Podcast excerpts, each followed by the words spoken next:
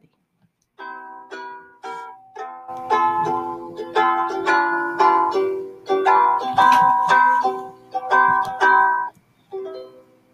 ラジオクライニはい、皆さん、こんにちは。こんにちラジは。オクライニの時間がやってきました。えー2月5日ですね。えーっと、草の根プロジェクトの井崎敦子です。メリーゴーランドの鈴木純です。えー、丹下幸喜です。えースイングの木本正幸です。はい、今日も4人でお届けします。はい。えーっと、そしたら、ちょっとコーナー化になってきてますけど、一応前のニュースのコーナーということで、えー前回ね、市長への手紙を書こうということで、えー私と純ちゃんはちょっとまだ書けてないんですけど、いや、驚いた。ね、失礼しました。あの伝わってないことに驚えっと、ちゃんと書いてきた丹下さんからね、あの、丹下さんが、ヘロヘロの二人が書いてある。そうそうそうそう。ヘロレやな、私らも。あの、角川市長に書かれた手紙をね、えっ、と、ここでちょっと発表してもらおう市長かなと。に出す前にですよね。あ、そうそうそうそう。本当だ。うんあの市長に。えー、もともとは、えー、何でしたっけ、地下鉄に封筒が置いてあるんですよね。地下鉄市場駅でしたっけ？駅のうんうんで、出したら一応お返事が来るっていうう、ん角川市長への手紙。はい。ですね。これね、はい。やってみようと。はい。はいうん、いうやってみようことでということで。はい。はい。じゃあ僕から、じゃあ、はい。お願いしますす。えっ、と、朗読をね、してもらいます。400字以内なんですよね、これがね。うんうんはいうん京都市長角川大作様昨年7月に障害のある子の介護に疲れたと母親が17歳の息子さんを殺めて自らも死のうとした事件がありましたどうしてその命が救えなかったのでしょうか？私たちが自問するように市長にもお尋ねしたいのです現在京都市行政には様々な支援制度があるかもしれませんが、その活用は本当に必要な人にとって簡単ではありません。そもそも制度自体の存在が必要な人にとって認識されていない可能性もあります。私は行政の翻訳が必要なのではないかと思っています。うん。本当に必要な人に京都市の取り組みを届けるために、この手紙のように市民の声に耳を傾けていただき感謝申し上げます。市民と行政が分かれてしまっていることにも問題があります。うんこの行政の翻訳、ごめん、ごめん、ごめん。ごめん、ごめん。すいません。はい。この行政の翻訳及び翻訳者を作っていく仕組みを市民と共に作り上げてはいただけないでしょうかというところまでです。はい。うん。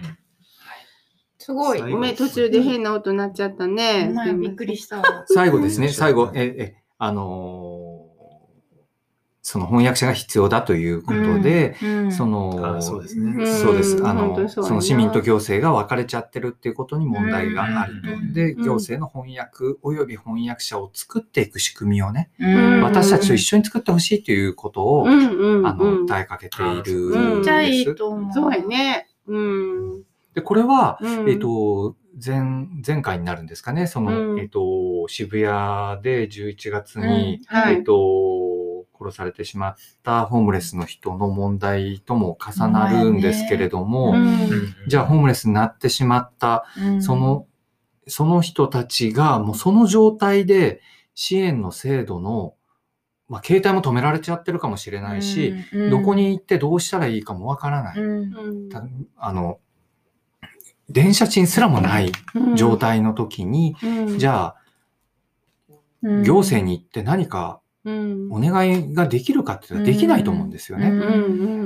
だったらそういう人たちが駆け込める場所が必要で、うん。何かあった時にそこに行けるっていう場所が必要で、何かあった時にそのひ、その、こういう支援制度がありますよっていうことをつなげるうん。役割の人たちと場所が必要なんじゃないかなと思ってですね、うん。そういうものをなんか各町にうん作っていけたら、うん。全然変わると思うんですよ、世の中。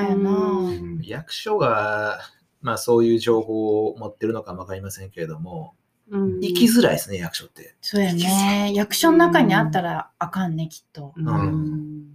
でもその民生委員さんっていうのはそういう役割もあるんでしょうね。うん。どこに行ったらその人に会えるかがわからへんだけど、その、な一応言いはるんやろうけど、うん見えないのね、姿が。うんそうですね、民生委員っていう人が各国にいることうん。を知ってる人の方が、どうなんやろう。少ないかもわかんないです、ね。たまに表札の横に民生委員って。民生委員でもさ、書いてあったとしてもさ、ピンポンって訪ねていってさ、そうや言な。う人はいい日やな、多分。で、その時にね、その、うんそれこそ制度のことを分かりやすくうん説明できる人、そそういう人ってそんなにいない気がすうんる。そうやね。なんか形骸化しちゃってんでね。うん仕組みがあるかもしれんけど、形骸化して。なんか駅のインフォメーションみたいな感じでさ。そう、そうそう僕が実はそのプランしてるのはそれなんです。ううんえっ、と、行政って観光の予算ってたくさん持ってるんですよ。うんなので、観光の予算の一部を使わせていただいて、うん街のインフォメーションセンターを作る。うんっていうのがあん僕のまり言ったら師匠パクるんじゃないですか？パクってくれよ。うん。パク、パクってもらってもいいけど、一応僕に連連絡してください、その時には。プランニングを市民とね、一緒にできたらね。それ京都作ったらむちゃくち絶ゃかっこいいよね。うん。だからうんほんまやな。要するに困ったこととかをうんすごくラフにうん。相談できるっていう。何でもやそうです、そうですよね。そうです。マンデーやマンデコンーや。シェルジュや。マンデーや？うん。もうコマンンシェルジュや。コンシェルジュかうんそうね、何でもいいよ。そういううんダッサいかっこいい名前をつけてもらって。うんダッサいかっこいいながいいね。ほんまですでもそれ大事めっちゃ皮肉やねんけどコンシェルジュとかに多分追いつきますね、これ。めっちゃちょっとかな。みコンシェルジュ。あハンナリコンシェルジュとか。ちょっと、ちょっと、ちょっと。やめて、やめて、やめて。あ。いやいや、でもね。でもそういう仕組みを作って、うんあ、の、駆け込みができる、うんその、ちょっとしたことが相談できるっていうところが、うん誰でも入れる来やすさがあって、うんっていう場所が必要。ねなんかこの、あの、りゅうくんのね、問題は、あの、あ、あの、引き続きずっといろんな福祉の現場でも議論されてるようなことをねうん、木のとさんにも。うんそうですね教えてもらって。本当に本当に、うんあの、この事件がやっぱりないがしろにされずに、うん。いろんなところでこう、話し合いやら議論が、あの、途絶えなく続いてることはすごい、それも大事なことまあええこと言ったらあれですけどねまあうん一つのまあ、希望というかね、うん、誰もなかったことうにん。してはいしようとし,、ね、いけないよてないっていう感じがすごいあって。それはすごいいいなって思ってます。うん。うんまたこれが、決め方がまた分からへんっていう。はい。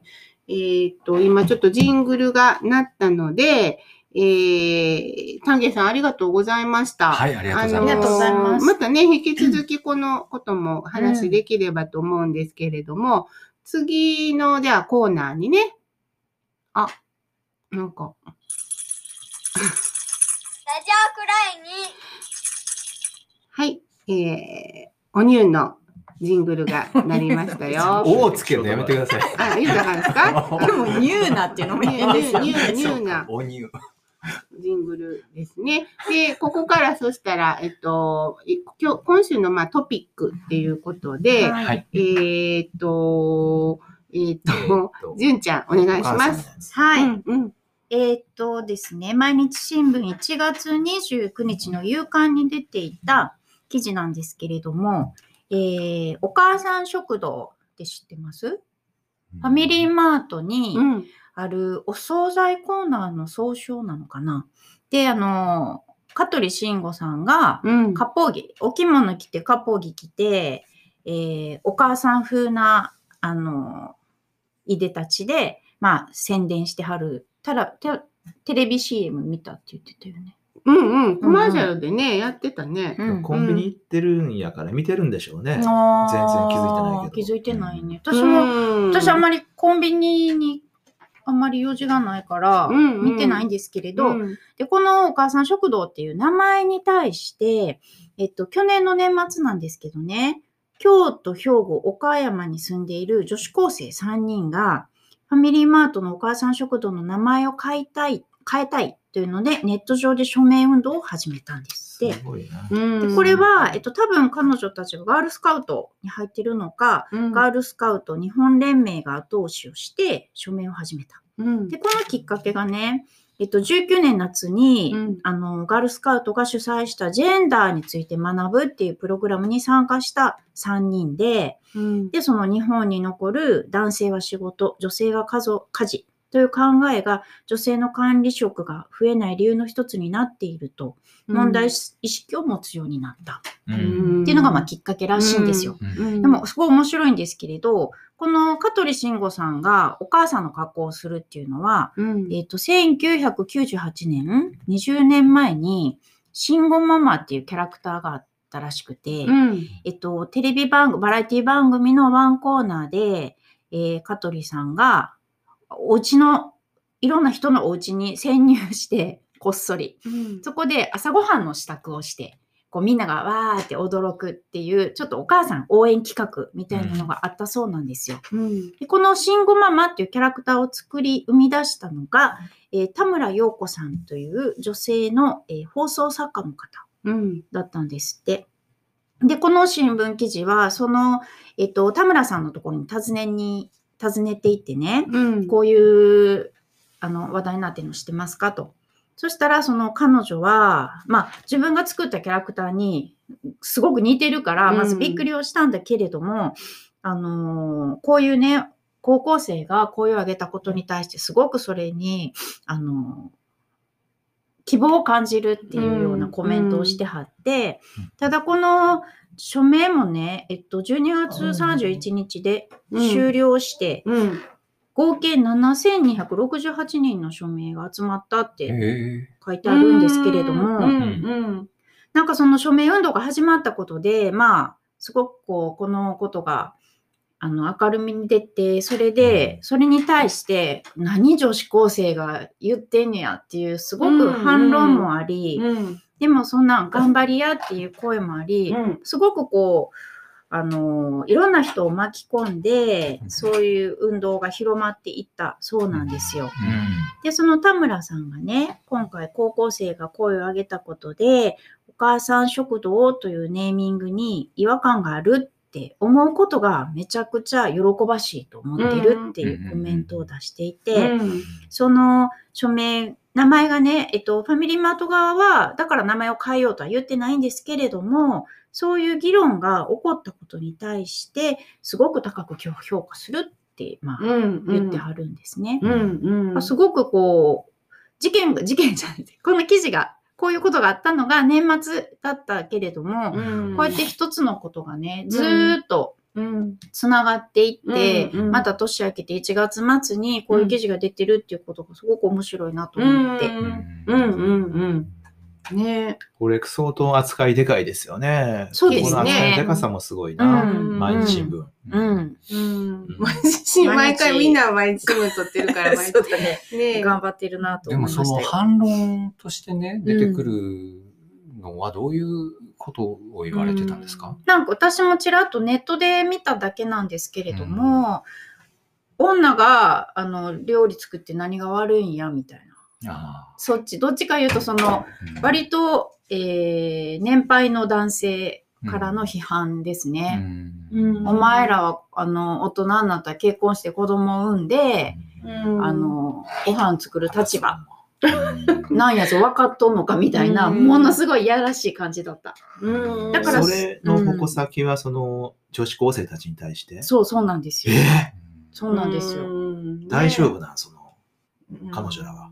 で、それに、それにね、あの、そういう声が上がってるのは知ってるけど、あの、気にせんときやっていう記事も読んだことがあって、うんうん。あの、世の中、よ。ねそうそう、世の中そういう人いるけれど、出あなたたちが傷つくことではないよって、うん。ちゃんと応援してる人もいるし、うん。あのついちゃうよね、そんな。そうですよなんかでねも。そういうその、はうん。は議論反論があってもいいと思うんですけど、うん。なんかそういううん。言葉を選ばずにね、うん。それこそ、うん。そんな乱暴な言葉をね、うん。SNS できっとね。そうですね。あーそっかそっね。か。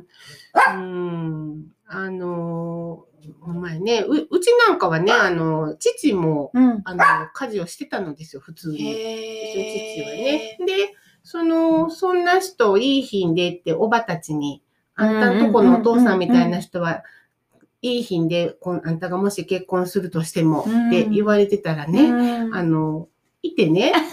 うちだから、まあ、うちは晩晩ご飯っていうか、ご飯は、あの、夫担当なんですよ。働いてますけど。なので、その、この台所は夫の領域なんですよ。本当？ああっちゃん作らへんの？ね、あ今日はあの収録を。はい、してますけど、あの、別に嫌いじゃないんだけど、作るんだもん。だって。へえ。あの、こうやって仕事帰りに買い物してきて、あの、もうちょっとえ、それ昔から結婚した時からなの？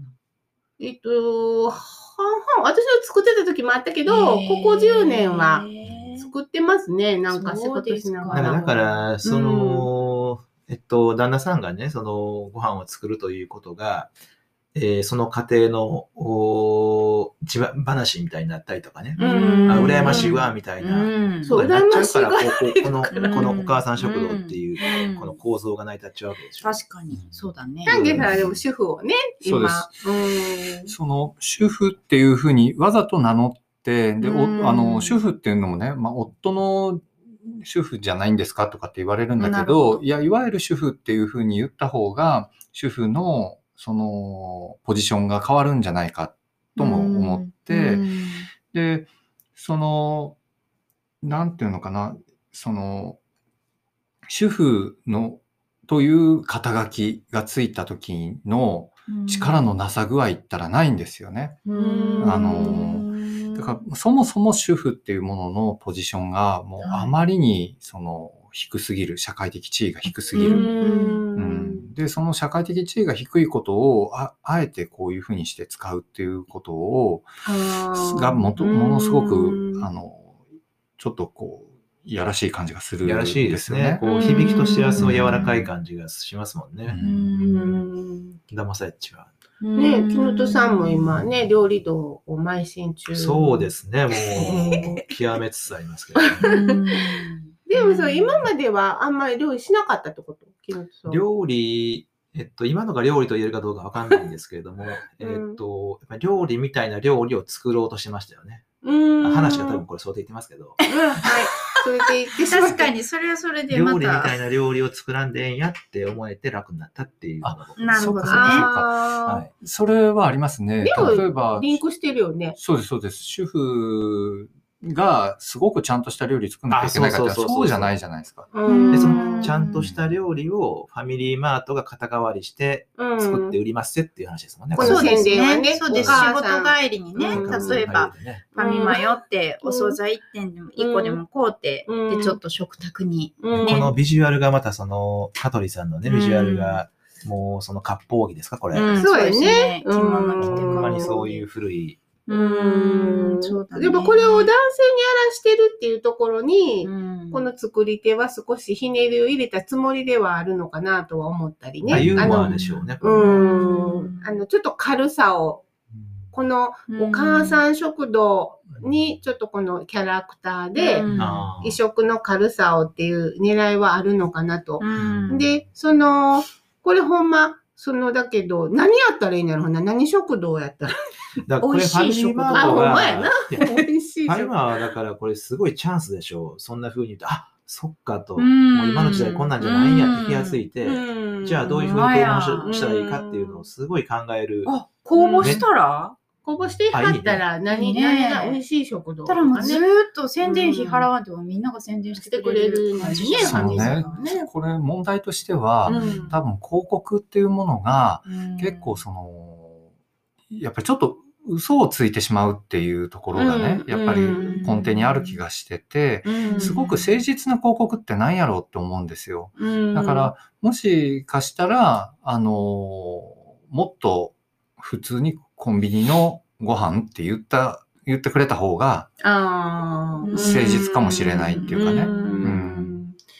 添加物食堂とかね。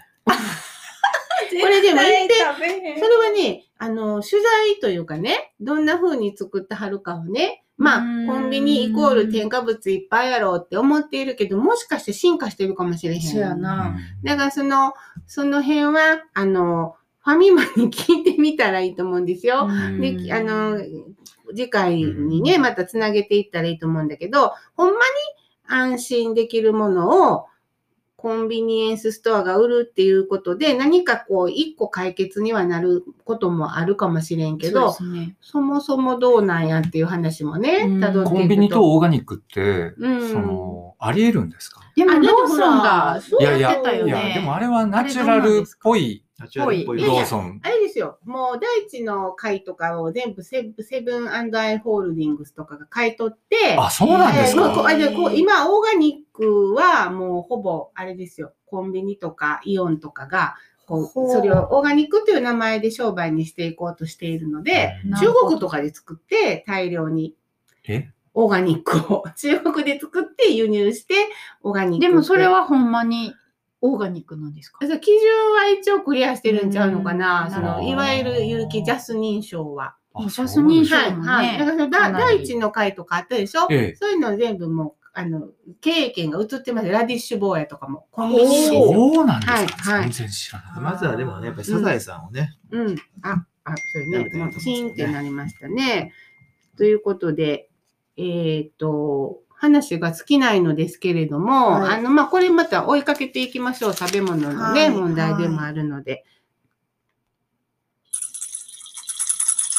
ラジオくらいにはい。えー、じゃあ、ジングルが入ったところで、毎週お楽しみの、えーメリーがゴーランド京都鈴木淳さんの絵本紹介こです。のコーナー楽しみやってねえ、ほんとほんと。美味しいわ。今回は、今回はですね、えー、とびきり美味しいデザート、300年前から伝わるメニューをね、また可愛い絵やうんね。絵もすっごくいいんですよ。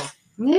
私はこれ一冊で、あのー前回、えっ、と、小学校1年から6年まで授業できるぞって言ったのはこの本のことああ、なんですそうなんけですね。れども、うん。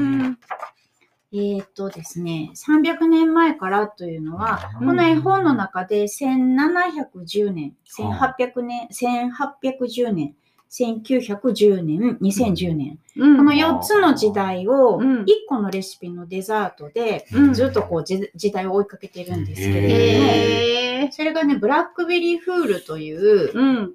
デザートなんですね。うん。うん。で、すごくシンプルで、えー生クリームを泡立てて、うん。ブラックベリーの果汁を絞ったものをとお砂糖を混ぜて、えっと、ブラックベリー風味の、まあ、クリームなんですそれを冷やして食べるっていうレシピなんですけれども、えー300年前は、うん。例えばこういう道具を使っていましたと。うん。これは小枝を紐で束ねたもので、うん泡立て器の代わりにして15分かかるんですって。うん。うん。でそれはまあ冷蔵庫もないですから、それを丘にできたホラー穴みたいなところに、冬にできた氷を取っておいて、そこに藁を詰めて、うんそこが冷蔵庫代わりで、そこで氷室や冷な。やすうんうんそれで、じゃあこのデザート誰が食べるの、うん。となると、それは使用人が作ってるんですね。あこの女の子うんとお母さんが作ってるんですけど、それはーこ、のご主人の家族が食べるデザートなんです自分たちは食べない。自分たちは食べれない。うん高級すぎて。あなんです。で、また100年後、今度アメリカが舞台になるんですけれども、うん。またお母さんと娘がブラックベリーを摘む、うん。今度は道具が進化してるんですね。うん。ブリキナ泡立て器ができたんですけれど、これでも10分かかる。うんうんうん。で、また冷蔵庫の様子も変わってきて、うん。で、それでまた食べるのは誰かというと、作ったのは黒人の使用人のうん。お母さんと子供、うん。食べるのは白人の家族。なんですね。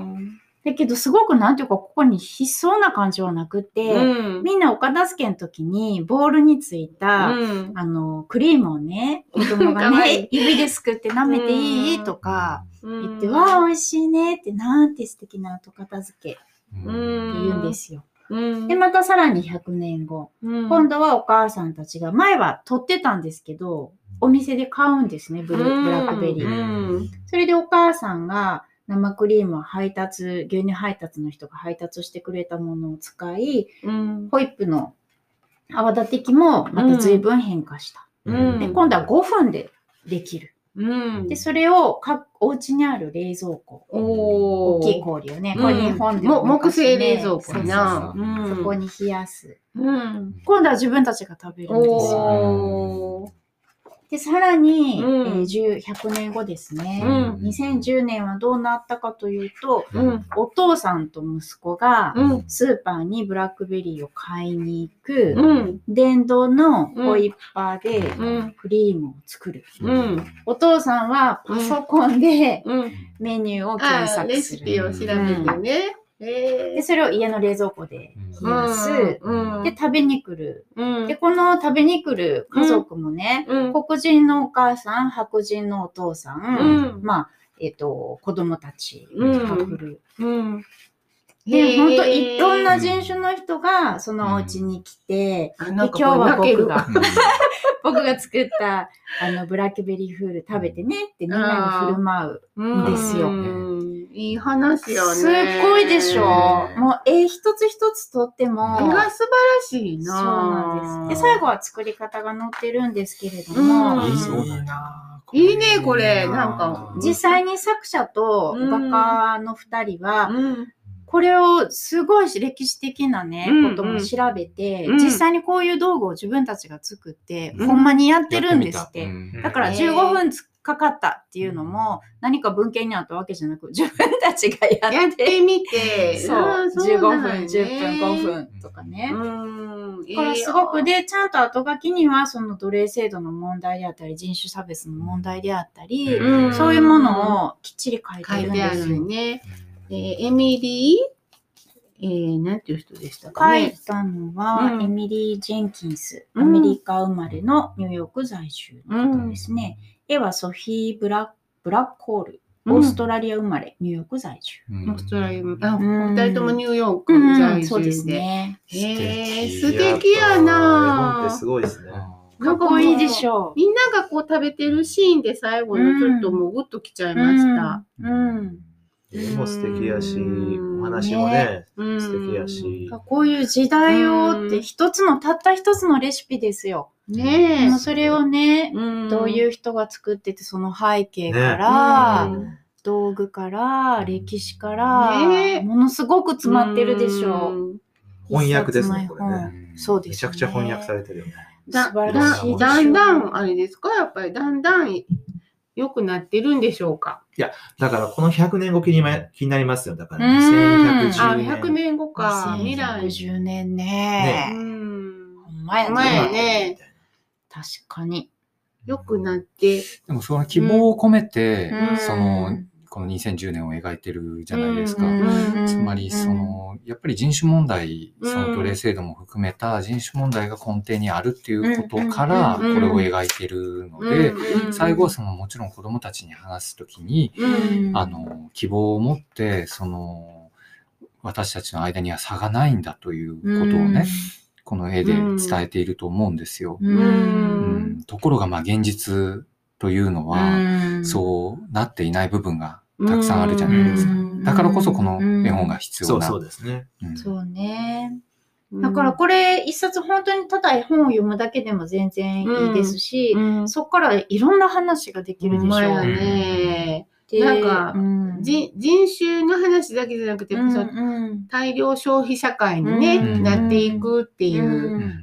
ことの話もできるしね。ううん。んブラックベリーフールっていうのがいいんですかね？その、聞いたこともなかったんやけど。うん、私も聞いたことなかったし、ね。食べたこともないけど、うんあるんだよね。多うん。分ずずーっと身近なデザートなんでしょうね。クリーム、ククリームだよね。うん。うん生クリーム、でも逆にね、うん。その丘の上の、その、そんな冷蔵庫作ってみたいなって思ったうんんですよ。うん。なるヒほど。ね。そう。うん。ね絵本で見たらすごい素敵やったけど、やっぱ大変なんでしょうね、あれ。いや、大変だった。ひそうだよね氷室ってほら、春日大社の辺に氷室アート見学できるとこがあるよね。あ、そうですへか。あの、はい、入れるんですよ。こう洞窟みたいになってて。あの、割と広かったと思いますけどこんなとこででもそもそもその氷はどうやって作ったんやろうってずっと疑問や取ってあるんでしょ？冬から。あ、そういうことか。うん作れへん。寒かったんやなうん。氷が張るんやそうだね。はいははいい、はい、今日も素敵な絵本ね、はいありがとうございましたた。じゃあ、そろそろ皆さんお別れです。また来週お楽しみに。また来週さよなら。ラジオくらいに